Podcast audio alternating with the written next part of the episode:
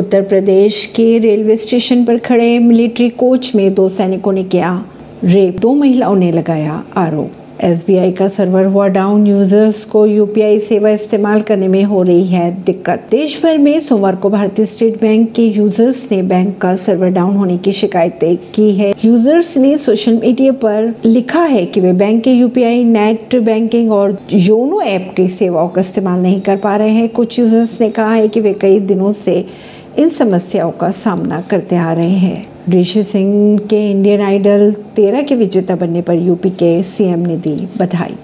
उत्तराखंड के सीएम ने पीएम मोदी से जोशीमठ के पुनर्विकास के लिए मांगे 2,942 करोड़ रुपए की मदद। ऐसी खबरों को जानने के लिए जुड़े रहिए जनता सरिश्ता पॉडकास्ट से। परवीन दिल्ली से।